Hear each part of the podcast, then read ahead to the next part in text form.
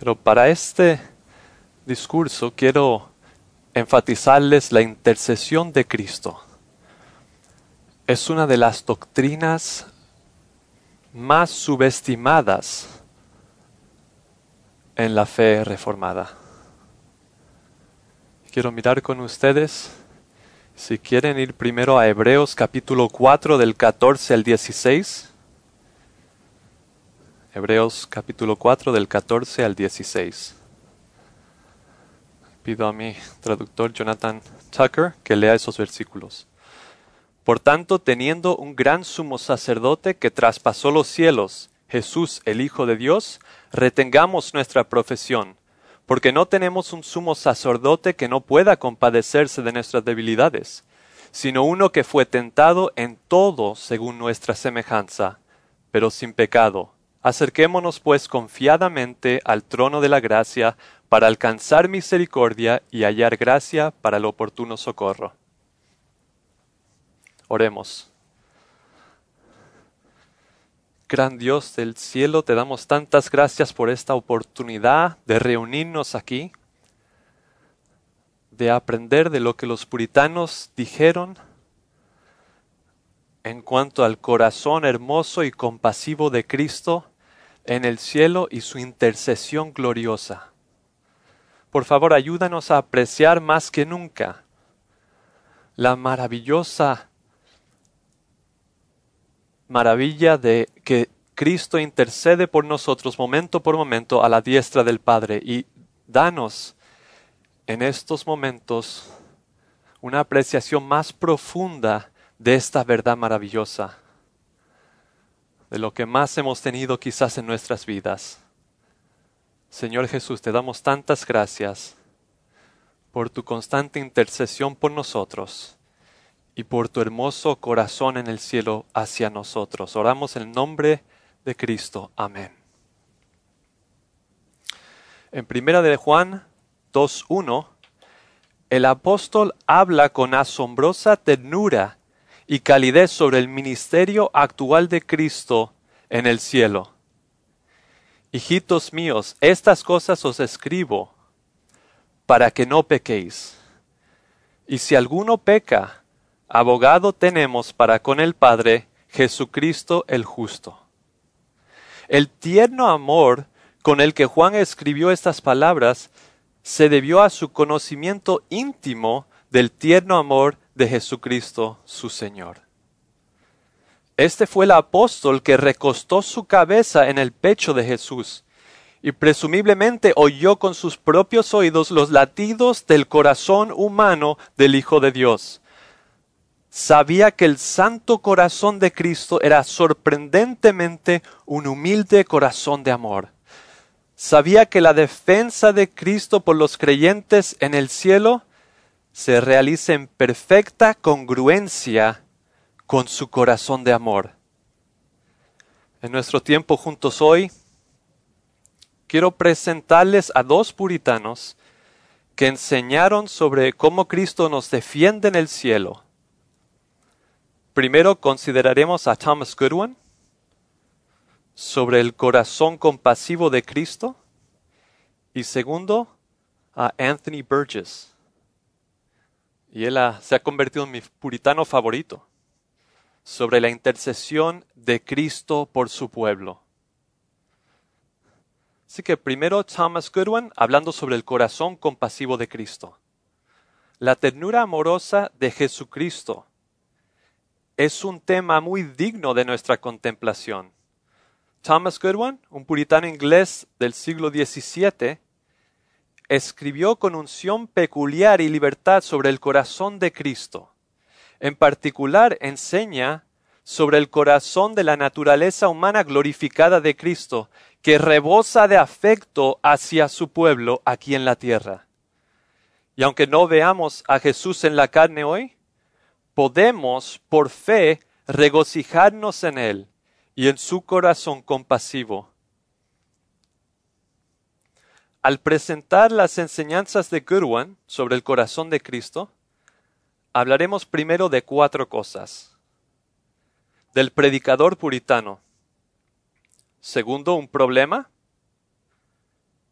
Tercero, las promesas. Y cuarto, la evidencia del corazón compasivo de Cristo. Así que primero el predicador, el predicador del Cristo compasivo.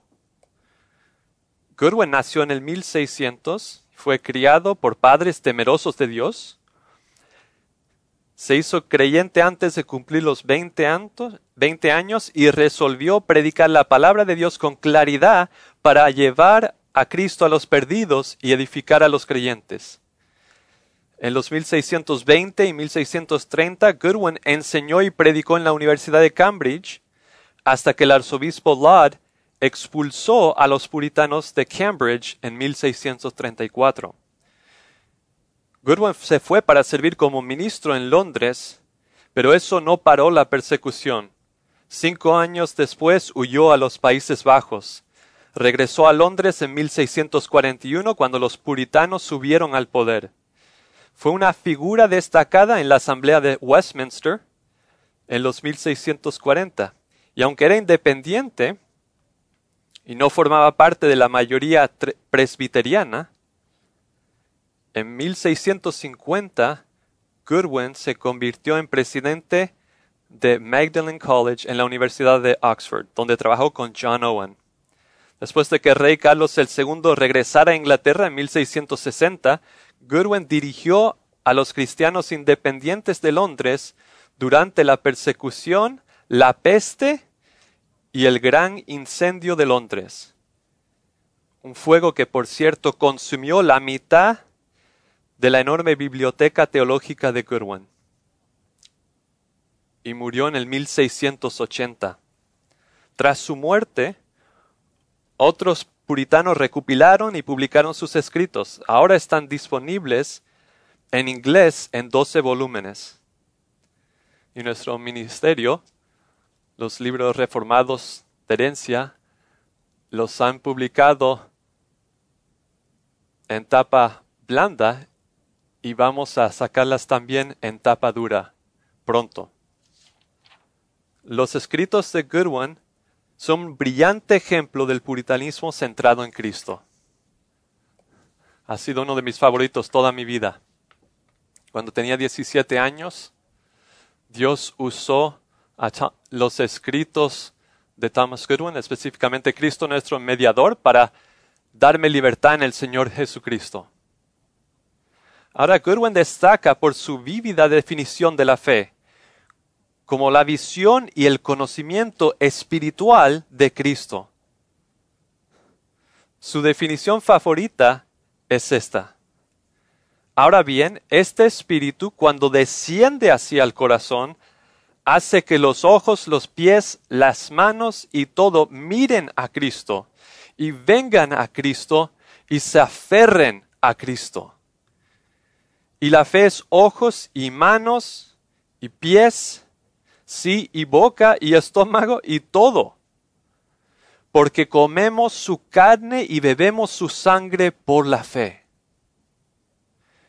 Goodwin era un predicador de la cruz, pero también le gustaba predicar sobre la resurrección de Cristo de entre los muertos y su ascensión al cielo. Tenía una hermosa visión del ministerio íntimo de Cristo en la gloria hacia sus hijos aquí en la tierra. Escribió un libro sobre este tema titulado El corazón de Cristo en el cielo hacia los pecadores en la tierra. Su subtítulo es Un tratado que demuestra la gloriosa disposición y el tierno afecto de Cristo en su naturaleza humana, ahora en gloria hacia sus miembros bajo toda clase de enfermedades, ya sea de pecado o de miseria. El propósito inmediato del tratado era rechazar la idea popular de que los cristianos de la era post-apostólica estaban en desventaja con respecto a los cristianos que conocieron a Cristo en la tierra, porque Cristo estaba ahora glorificado y menos afectado por la humanidad. Goodwin afirmaba a partir de las Sagradas Escrituras que Cristo siente un fuerte afecto, una profunda compasión una simpatía emocional hacia su pueblo que sufre, incluso estando sentado a la diestra de Dios. Goodwin no escribió con los falsos colores de especulación humana. En cambio, miró las escrituras que según él abren una ventana al corazón de Cristo. Solo la escritura es nuestra autoridad. Goodwin dijo que la Biblia toma, por así decirlo, nuestras manos y las pone sobre el pecho de Cristo y nos permite sentir cómo late su corazón hacia nosotros, incluso ahora al estar en gloria. Goodwin centró su discusión de el corazón celestial de Cristo compasivo en Hebreos 4 del 14 al 15. Por tanto, teniendo un gran sumo sacerdote que ha traspasado los cielos, Jesús, el Hijo de Dios, retengamos firme nuestra profesión, porque no tenemos un sumo sacerdote que no pueda compadecerse de nuestras debilidades, sino uno que fue tentado en todo según nuestra semejanza, pero sin pecado. Así que las escrituras, como lo vio Goodwin, contiene tanto un problema y una solución para nuestra fe en Cristo. El problema, decía Goodwin, es que los hombres pecadores podrían sentirse desanimados por las palabras un gran sumo sacerdote que ha traspasado los cielos. Podríamos pensar que la grandeza del Cristo exaltado podría hacer que se olvidara de nosotros aquí en la tierra Seguramente ha dejado atrás todos los recuerdos de debilidad y dolor, dijo Goodwin. ¿Ves? Él vio este pensamiento como una gran piedra de tropiezo que encontramos y que sin embargo no se ve en los pensamientos de los hombres en el camino hacia la fe. Cristo está ausente de nosotros ahora. Seguramente sería mejor para nosotros, pensamos, si pudiéramos hablar con Él como María y Pedro lo hicieron en la tierra, era tan íntimo y amable con ellos. Pero ahora se ha ido a un país lejano, donde se ha revestido de gloria e inmortalidad.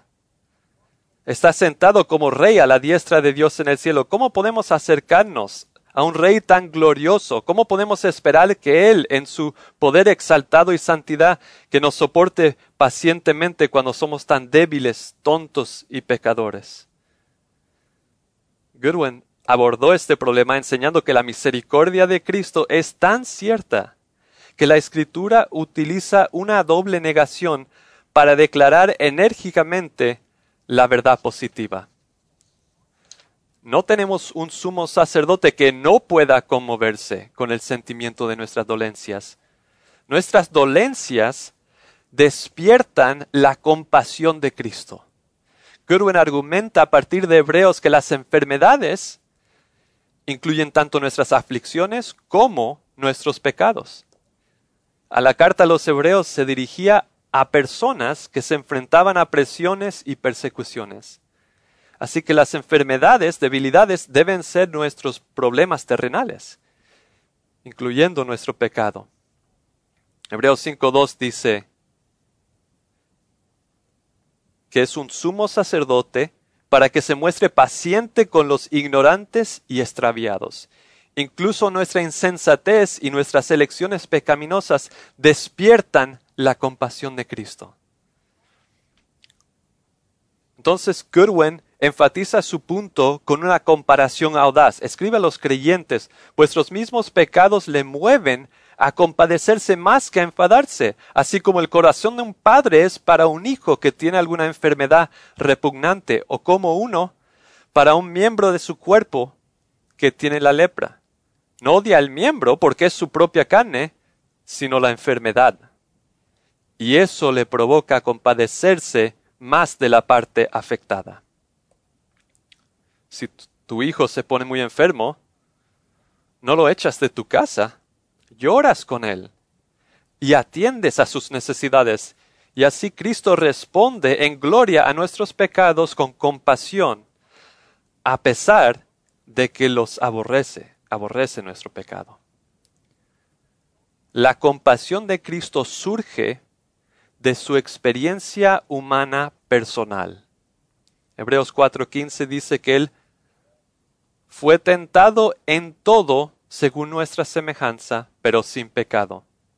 Y antes, en el libro de Hebreos, en el 2.18 dice, pues en cuanto él mismo padeció siendo tentado, es poderoso para socorrer los que son tentados. Goodwin explica cómo funciona esto.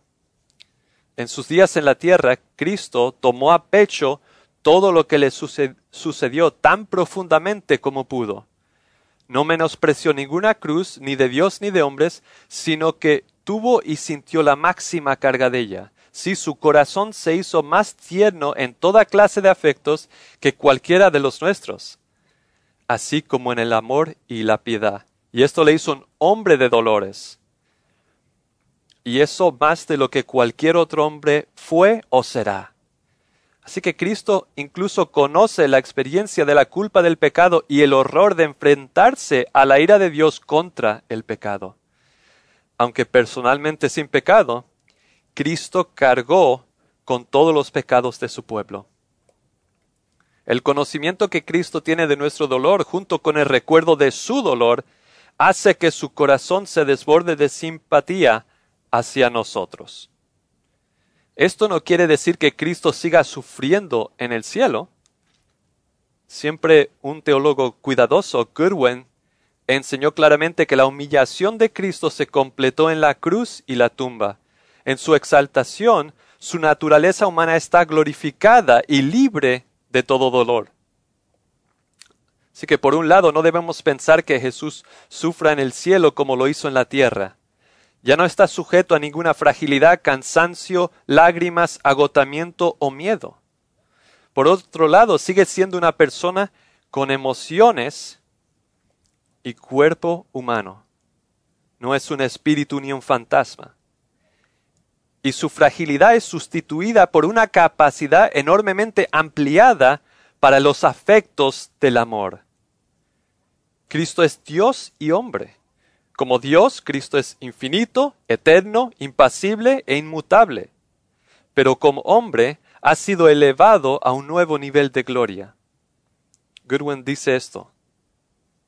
Porque es cierto que, así como su conocimiento se amplió al entrar en la gloria, así sus afectos humanos de amor y piedad se amplían en solidez, fuerza y realidad.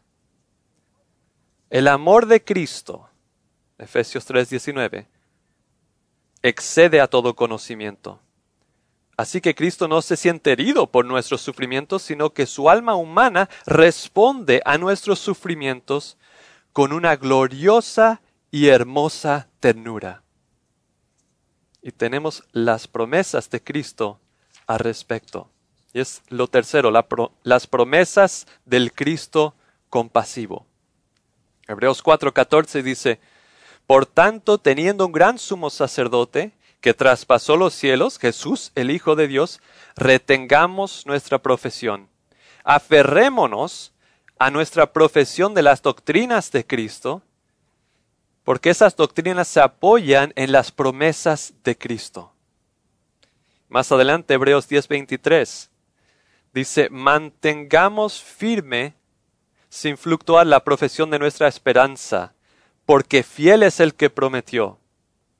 Como dijo Goodwin, las promesas de Dios son como monedas extendidas en las manos de misericordia para que los hijos de Dios las tomen.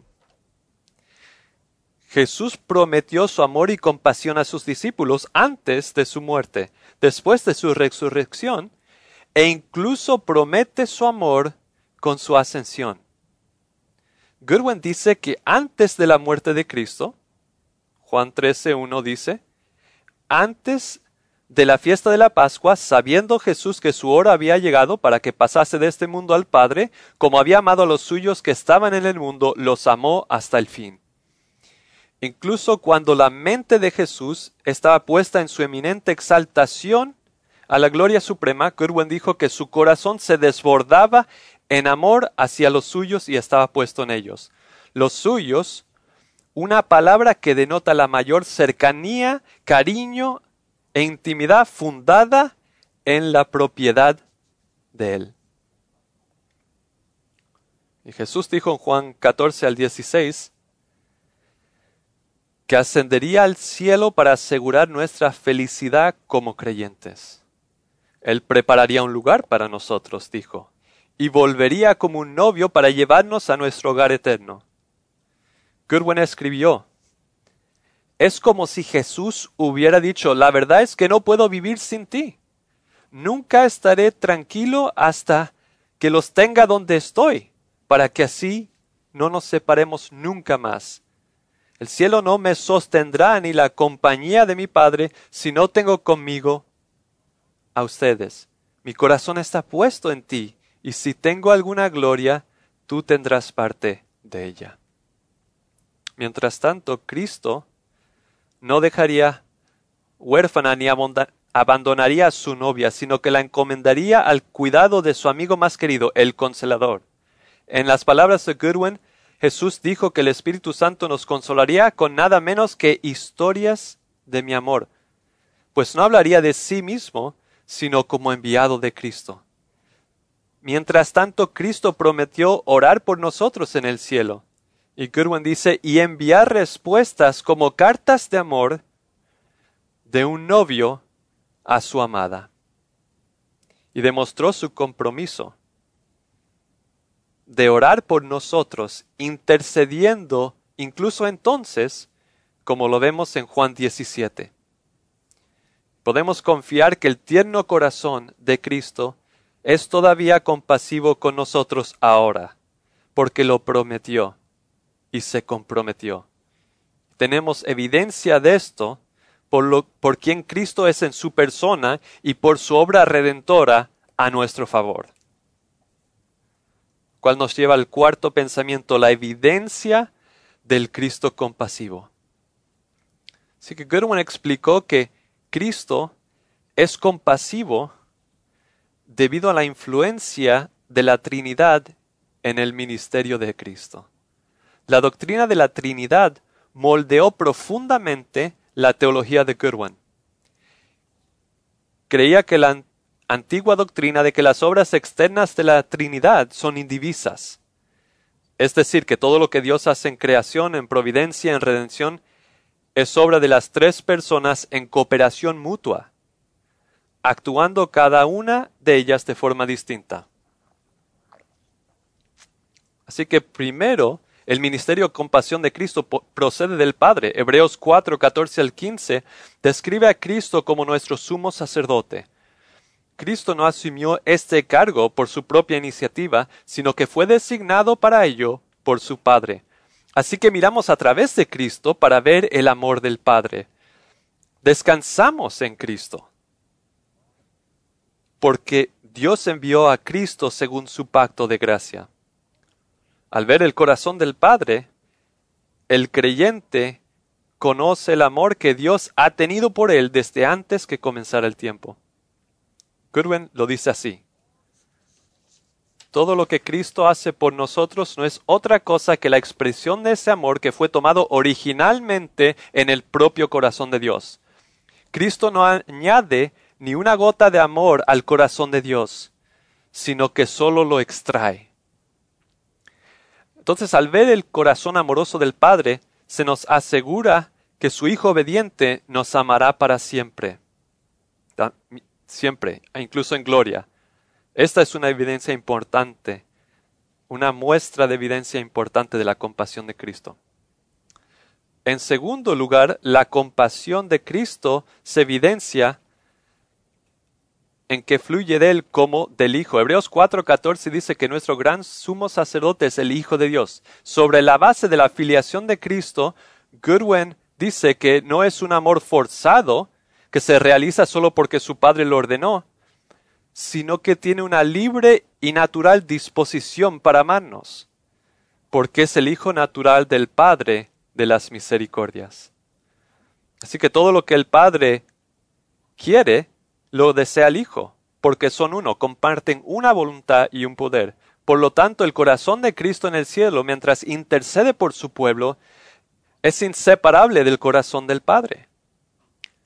La doctrina de la Trinidad es tan práctica y confortante. Y tercero, la compasión de Cristo fluye del Espíritu Santo. Hebreos 4:14 dice que nuestro gran sumo sacerdote no solo es el Hijo eterno de Dios, sino también Jesús. ¿Cómo es que la segunda persona de la Trinidad se hizo humana como nosotros? Lucas 1.35 dice que el Espíritu Santo obró un milagro en el vientre de una virgen. Y Goodwin escribe, fue el Espíritu el que cubrió con su sombra a su madre, y mientras tanto tejió ese nudo indisoluble entre nuestra naturaleza y la segunda persona. Y eso también nos unió a su corazón. Así que Goodwin dijo que la obra del Espíritu en Cristo es evidente en casi todos los acontecimientos importantes de la vida de Cristo, desde su encarnación hasta su ascensión. El Espíritu Santo dio poder a la naturaleza humana de Cristo para ser un canal de la misericordia de Dios hacia nosotros.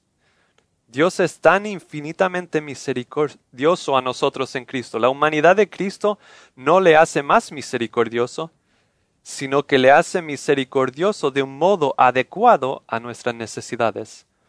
Así que la encarnación no aumenta la misericordia de Dios, sino que acerca su misericordia a nosotros. Goodwin escribió, Dios es amor, como dice Juan, y Cristo es amor cubierto de carne. Sí, nuestra carne. Jesús es la misericordia encarnada. Y eso nos trae al punto de la maravilla del corazón compasivo de Cristo. Goodwin concluyó su libro magistral, El corazón de Cristo en el cielo hacia los pecadores en la tierra, con cuatro aplicaciones asombrosas. Primero, el corazón compasivo de Cristo nos proporciona los más fuertes estímulos contra el pecado. Sabemos que el corazón de Cristo no descansa hasta que nuestros pecados son eliminados. Esos pecados le mueven más a la compasión que a la ira, aunque los odia. Cualquier prueba, tentación o miseria que podamos sufrir, sabemos que Cristo también la soportó y que su corazón se mueve para aliviarnos en nuestra angustia. Número 3 el pensamiento de lo mucho que entristecemos el corazón de Cristo por el pecado y la desobediencia es el incentivo más fuerte que tenemos para no pecar. Número cuatro. En todas nuestras miserias y angustias, aunque todo consolador humano falle, sabemos que tenemos un amigo que nos ayudará, se apiadará y socorrerá nuestro Señor Jesucristo en el cielo. Queridos amigos, qué maravilla de gracia asombrosa es para nosotros el corazón compasivo de Cristo desde el cielo. Cuán lleno de compasión está Cristo por nosotros mientras está sentado en su trono de gloria. Y ciertamente reflejando en esta verdad debería ayudarnos a regocijarnos en Cristo y poner nuestros corazones en las cosas de arriba, donde Cristo está sentado a la diestra de Dios. Goodwin escribe, ¿qué es tener a Cristo habitando así en el corazón por la fe? Es tener a Jesucristo continuamente en el ojo. Es tener una visión habitual de Él, a la diestra del Padre. Así que al vivir y caminar en la luz del sol de esta tierra, debemos aprender a vivir y caminar a la luz del Hijo de Dios que está en el cielo que Dios enfoque la gloria de Cristo para que nuestros corazones se enciendan y ardan por Él hasta el día de nuestra muerte. Así que Goodwin nos ofrece una visión tan rica del corazón humano glorificado de Cristo en el cielo. Pero Anthony Burgess realmente se enfoca en la naturaleza y la gloria de la intercesión de Cristo como un modelo para las personas piadosas. Así que miremos la segunda, mirada, la segunda mitad de esta charla, Anthony Burgess hablando sobre la intercesión de Cristo por nosotros. Burgess también fue un pastor puritano, un escritor conocido por su piedad, erudición y habilidad como predicador, profesor y apologista. Trabajó durante un tiempo como profesor en Cambridge y del 1635 al 1662, entonces 27 años, fue pastor de la iglesia de Warwickshire, England, Inglaterra. Su ministerio se vio interrumpido durante varios años en los 1640, primero cuando la guerra civil entre el rey del parlamento le obligó a huir, y luego por la Asamblea de Westminster, donde desempeñó un papel importante al ayudar a elaborar los, las normas de Westminster. Regresó al pastorado en 1649 y sirvió ahí hasta que fue expulsado, expulsado del ministerio público por el Acta de Uniformidad en 1662. Luego se retiró, donde atendió una iglesia parroquial hasta su muerte en 1664. Ahora, aunque Burgess predicó 145 sermones sobre Juan 17, la oración de Jesucristo. Y en los últimos dos años he tenido el privilegio de editar todos esos sermones. No habían sido publicados otra vez desde los 1600. Y Reformation Heritage Books los imprimió en dos volúmenes gruesos. Material rico. Cada frase de la oración intercesora de Cristo. Él hace uno o dos sermones. Burgess decía, Juan 17 es la cima de la revelación divina. Llamaba este capítulo una perla de oro en la Biblia. El Señor ofrece esta oración, decía, en presencia de sus discípulos, para que los que la escuchen, y más tarde los que la lean, se llenen de alegría y gozo. Y esta oración es tan importante porque Jesús la pronuncia la noche antes de su crucifixión, que es el punto culminante de su obra terrenal. Así que Burgess pregunta a sus lectores si las palabras de un moribundo son muy dignas de consideración, cuanto más las de un Cristo moribundo. Y bajo esta luz, él expone Juan 17 como la oración de Cristo, como mediador, pero también como un modelo de la persona piadosa. Miremos a ambos. Primero, la oración de Cristo nuestro mediador. Burgess enseñó que entender que la misión de Cristo era reconciliar a los pecadores con Dios determina profundamente la forma en la que vemos su oración y su aplicación a nosotros mismos. Así que Cristo en la víspera de su crucifixión habla en previsión de completar su misión de Dios. Y por eso ya había dicho en versículo 4, he acabado la obra que me diste. Esto se refiere a la obra sacerdotal de Cristo como mediador de sus elegidos, por la que obedece a la ley moral, además de cumplir el mandato que le fue dado en alianza, en pacto con el Padre. Así que la obediencia de Cristo es una obediencia meritoria que paga la deuda contraída por su pueblo para satisfacer la justicia divina en su favor. Pero esto no implica que Cristo se ganó a un padre enfadado, lo, persuadió, porque Cristo fue enviado por el Padre amoroso para esta misma misión. Él murió como representante divino y sustituto de su pueblo. Jesucristo es el único mediador entre Dios y el hombre, es el fundamento sobre el que se construye toda nuestra relación con Dios. Y es su intercesión que se basa en el sacrificio sacerdotal en nuestro favor. Cristo ora específicamente en el oficio mediador de un sacerdote. Dice, por ellos me santifico versículo 19. Él es un sacerdote cuyos sacrificios fueron consagrados a Dios, así que su intercesión se basa en su ofrenda sacerdotal en la tierra, ya que aboga por los pecadores sobre la base de su sangre sin pecado. Y eso es lo que hace que Juan 17 sea una oración tan especial. La base de su aceptación es intrínseco al mediador que la ofrece, ya que se basa en su persona y en su obra. Mientras que las oraciones de simples hombres piden a Dios sobre la base de la misericordia, que es extrínseca a ellos, las oraciones de Cristo piden al Padre sobre la base de su propia justicia.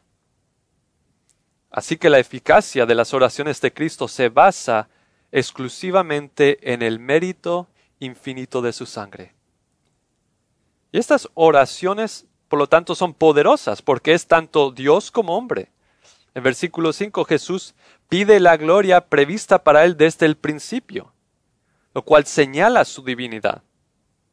Burgess observa que la naturaleza divina de Cristo confiere un valor infinito a sus oraciones ante los ojos de Dios.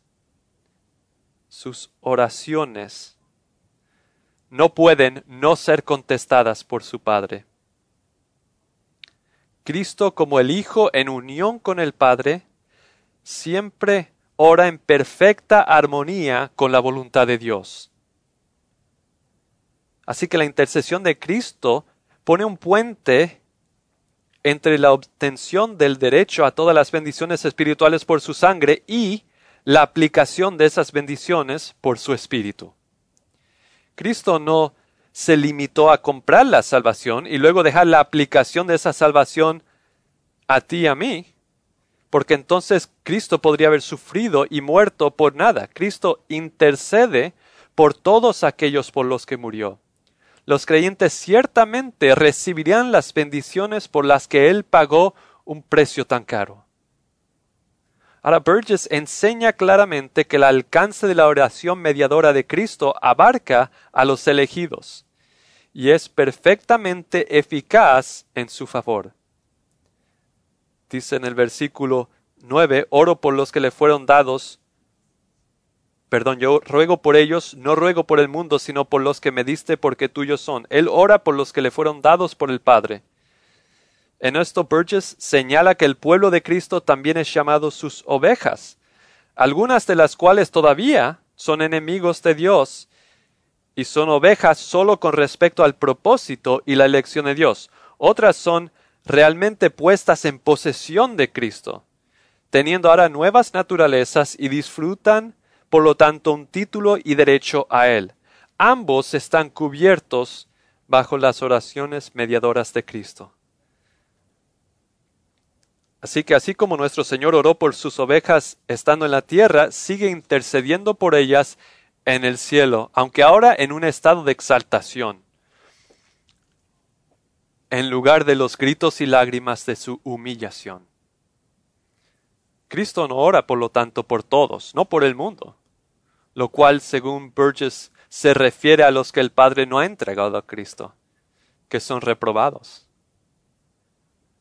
La oración mediadora de Cristo y por tanto su muerte no es para todo el mundo, dice Burgess, sino solo para algunas personas determinadas que son dadas por el Padre a Cristo. Ahora él se da cuenta que la doctrina de la expiación limitada es controversial. No niega que toda la humanidad, incluso los reprobados, obtienen un mundo de misericordias por la muerte de Cristo. Pero cuando Cristo murió por los pecadores, no murió meramente por su beneficio, sino como su sustituto literal. Aquellos por quienes Dios dio a su Hijo recibirán todas las bendiciones de Cristo, desde la justificación hasta la glorificación. Aquellos por los que Cristo murió reciben la intercesión de Cristo para que nadie pueda condenarlos. Burgess predica la redención particular no para suscitar controversias, sino para establecer la paz y la alegría del rebaño de Cristo, para que tengan plena confianza en la mediación de Cristo. Así que Jesucristo dice al Padre, en versículo 11, yo voy a ti. De esto escribe Burgess, Él va al Padre y habrá un potente favorito en la corte del cielo y para ellos. Él será el que ocupa ese lugar. En el cielo Él es todo el tesoro del cristiano y su intercesión mediadora en el cielo es la fuente de todo nuestro consuelo. Piensa en esto así. Hebreos 7:25 dice que Jesús siempre vive para siempre para hacer intercesión por nosotros. Así que cada segundo está intercediendo por cada uno de los suyos. Qué consuelo es eso. Cada vez que el reloj hace ruido, está intercediendo por ti, querido hermano. Nunca estás solo. Siempre eres representado por Jesús a la diestra del Padre. Y eso te permite descansar tu alma en Cristo, que es la única manera, dice Burgess, de agradar a Dios. La fe es aceptable para Dios porque es la gracia que nos mueve a confiar solo en la justicia de Cristo y eso agrada al Padre. El pueblo de Dios debe depender conscientemente de la intercesión de Cristo para la aceptación de sus propias oraciones a Dios. Y esto aporta un gran consuelo a quienes se esfuerzan por orar. Es la oración de Cristo, escribe Burgess, que santifica todas nuestras oraciones. Así como nuestras lágrimas necesitan ser lavadas en su sangre, así nuestras oraciones necesitan ser lavadas en la oración de Cristo. Él oró para que nuestras oraciones sean recibidas. Aunque soy indigno, Cristo es digno de ser escuchado. Déjame solo explicar en mis propias palabras lo que está diciendo Burgess aquí. Entonces, la oración es como un collar. Da toda la vuelta como un círculo de Dios hacia Dios otra vez. Verdadera oración es decretada por el Padre, meditada por el Hijo, obrado en nuestro corazón por el Espíritu Santo, y el Espíritu hace ruidos indecibles, y esas oraciones vuelven al Hijo, quien las lava con su propia sangre, las santifica y las hacen aceptables para el Padre. Así que cada oración involucra, dice Burgess, todo el Dios trino. Ahora, en segundo lugar, la oración de Cristo es como modelo de persona piadosa. El modelo para la persona piadosa. Las oraciones de Cristo como mediador, sus oraciones humanas se ofrecen porque Dios no puede orar, siendo omnipotente y supremo en autoridad. Pero Cristo ora como un hombre, con poder limitado, sujeto a la ley de Dios utilizando los medios divinamente designados para buscar gracia para su pueblo. Lo hace como un acto de adoración. Así que es el modelo a seguir para nosotros de un hombre piadoso al orar. Y Burgess tiene una sección muy larga donde habla de la necesidad y los beneficios de la oración. Enfatiza la soberanía absoluta de Dios, la suficiencia completa de Cristo? Y pregunta esto, pero si la oración de Cristo es así el todo en todo que necesitamos, ¿qué necesidad tenemos de orar? ¿No son nuestras oraciones superfluas? No, dice. Nuestras oraciones no sirven los mismos fines que las de Cristo. Porque no meritamos nada en nuestras oraciones. Nuestras oraciones tienen otros objetivos. Uno, exaltar a Dios como aquel a quien oramos. Dos, rebajarnos a nosotros mismos para ser humildes delante de Dios. Tercero, para avivar nuestras almas a la fe, a la esperanza y el amor. Y cuatro, para darnos una santa comunión con Dios. Y cinco, mostrar nuestra obediencia a su mandato de orar. Pero nuestras oraciones no pueden manipular nunca a Dios. El propósito de la oración, dice Burgess, no es traer la voluntad de Dios a nosotros, sino nuestra voluntad a Él. La oración es una cadena de oro que va del cielo a la tierra. Y aunque pensamos mover a Dios hacia nosotros, verdadera oración nos estamos moviendo hacia Él. Entonces Burgess afirma fuertemente las doctrinas de la predestinación y la providencia soberana en la oración.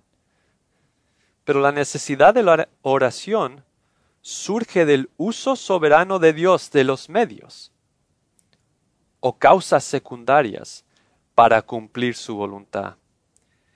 Así que hay una compatibilidad armoniosa entre la soberanía de Dios y nuestras oraciones. Así que incluso las cosas que Dios ha prometido dar a su pueblo deben cumplirse mediante nuestra oración por ellas, pues los propósitos y promesas de Dios requieren nuestras súplicas. Así que debemos orar por el éxito de la palabra. Y de aquí Burgess infiere que la oración es necesaria para el buen efecto de todas las instrucciones y consuelos. Cristo mismo no cree que sea suficiente plantar, escribe Burgess, sino que ora que haya un riego desde arriba. Así que todos los ministros deben tomar el camino de Jesucristo, que puede significar pasar el día predicando y la noche en oración. Dios es la fuente de toda gracia y ordena a los hombres a que oren para que Él reciba toda la gloria por los efectos de su palabra. Sí que la oración reconoce a Dios como el autor y la fuente de todo el bien que tenemos. Por la oración somos admitidos y conducidos a la presencia de Dios, porque la oración es el comercio celestial con Dios. Y también trae beneficios espirituales a nosotros. Burgess escribe Dios ama las oraciones luchadores y fervientes, porque por este medio debemos testificar nuestro deseo y alta estima que tenemos por la misericordia pedida. Entonces las oraciones deben ser hechas en una manera celestial que comprometa la mente así como el corazón entero. Cristo levantando sus ojos al cielo, oró. Dice versículo 1. Y de esto Burgess infiere que todas nuestras oraciones deben provenir de un corazón espiritual y celestial. La misma definición de la oración es elevar toda la mente y el alma a Dios.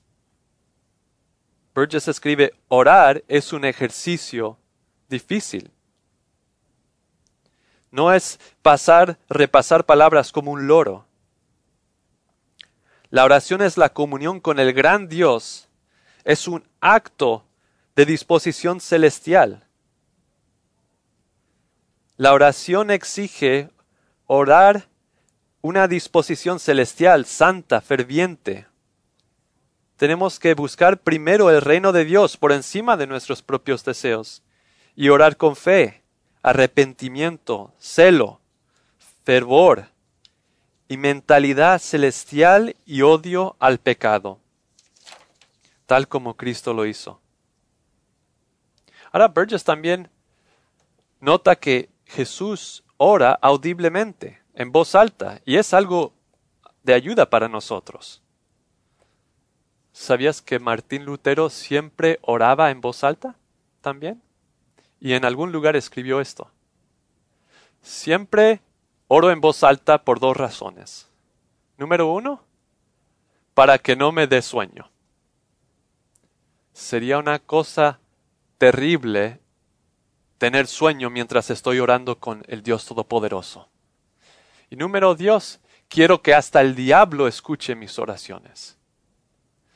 porque Él es un enemigo vencido. Felipe Melanchthon, el hombre de mano derecha de Lutero, una vez escuchó a Lutero orando en privado en voz alta, en privado. Y Melanchthon volvió a su estudio y escribió estas palabras. Con qué familiaridad santa y pero con tan reverencia oró el maestro Martín. Eso es a lo que está llegando Burgess aquí. Oramos con reverencia. Oramos con familiaridad. Y esas oraciones que son oradas de esta forma, dice Burgess, que callan los vientos y las olas en la vida del creyente.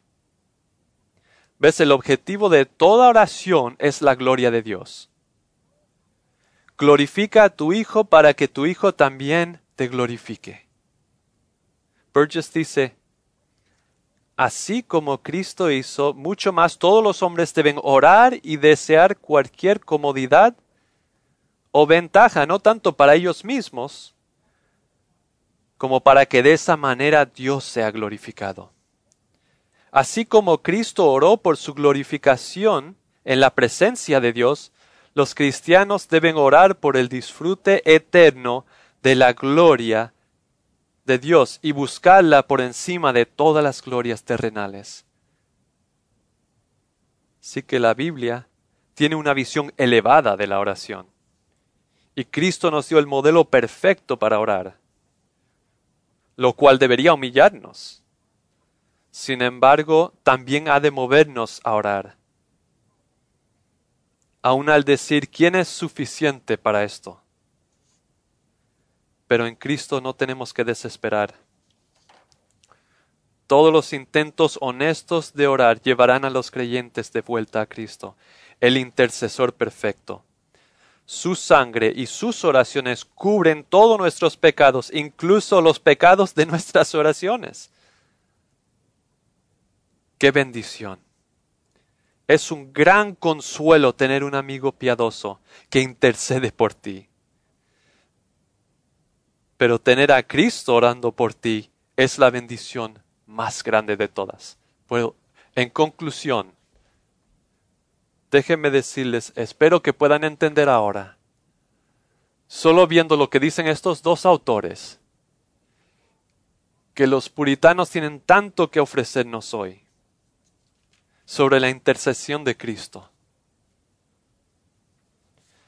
Burgess y Goodwin quieren recordarnos de cuán desesperadamente necesitamos vivir de la intercesión de nuestro Señor Jesucristo. Las aplicaciones cristocéntricas de sus enseñanzas expositivas son un modelo aún para ministros hoy, para modelar la oración delante de su pueblo, de sus congregaciones, y también modelar para cada creyente Así que aprendamos nosotros a orar en nuestras oraciones con sinceridad genuina hacia Dios, para que el mundo sea crucificado para nosotros. Y como dijo John Owen, que las cosas de esta tierra sean muertas y deformes,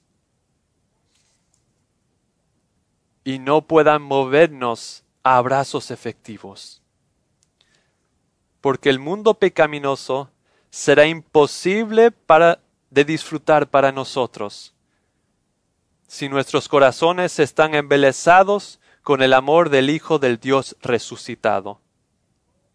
Así que conocer el corazón de Cristo en gloria es la principal de las delicias. Y un día, muy pronto, querido creyente, en gloria, seremos abrazados en los brazos del amor del Salvador, exaltados a la diestra del Padre, y toda eternidad vamos a pasarla llegando a conocer más y más el hermoso y compasivo corazón de su amor inexhaustible.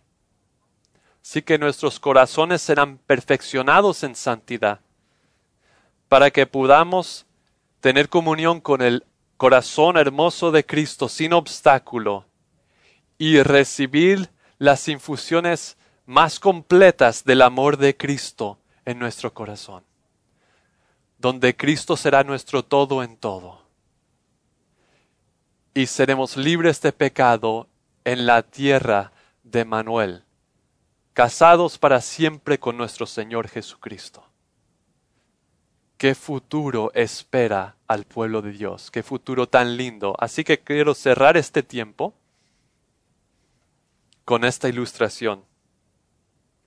En Michigan, donde vivimos nosotros, en Grand Rapids, era la ciudad natal de uno de nuestros presidentes anteriores, Gerald Ford. Gerald Ford es como un héroe ahí en Grand Rapids.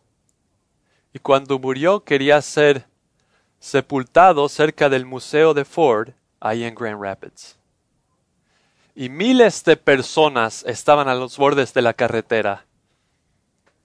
Al pasar el vehículo, el vehículo del cementerio ahí, y nuestra familia estaba ahí también.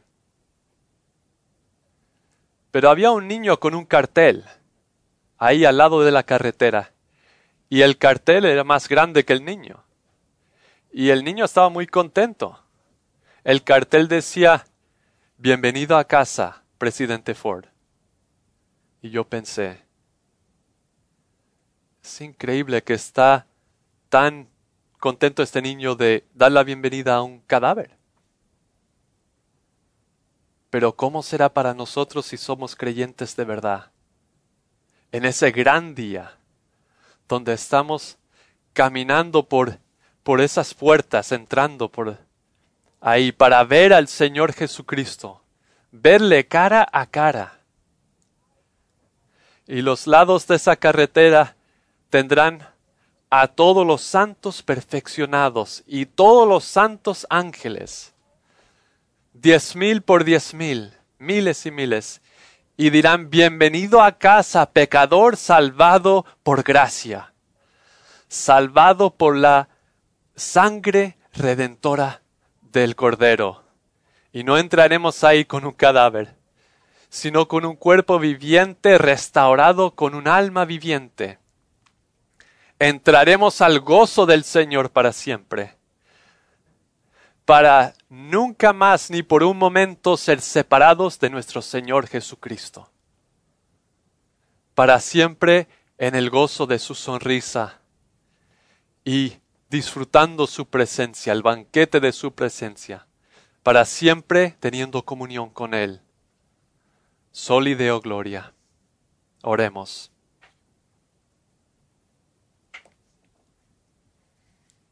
Gran Dios del cielo, te damos tantas gracias por nuestro Salvador ascendido y oramos que Él continúe, como sabemos que lo hará, ministrando a nosotros desde la diestra del Padre y que siempre vivamos con un ojo en la eternidad, deseando estar con Él para siempre,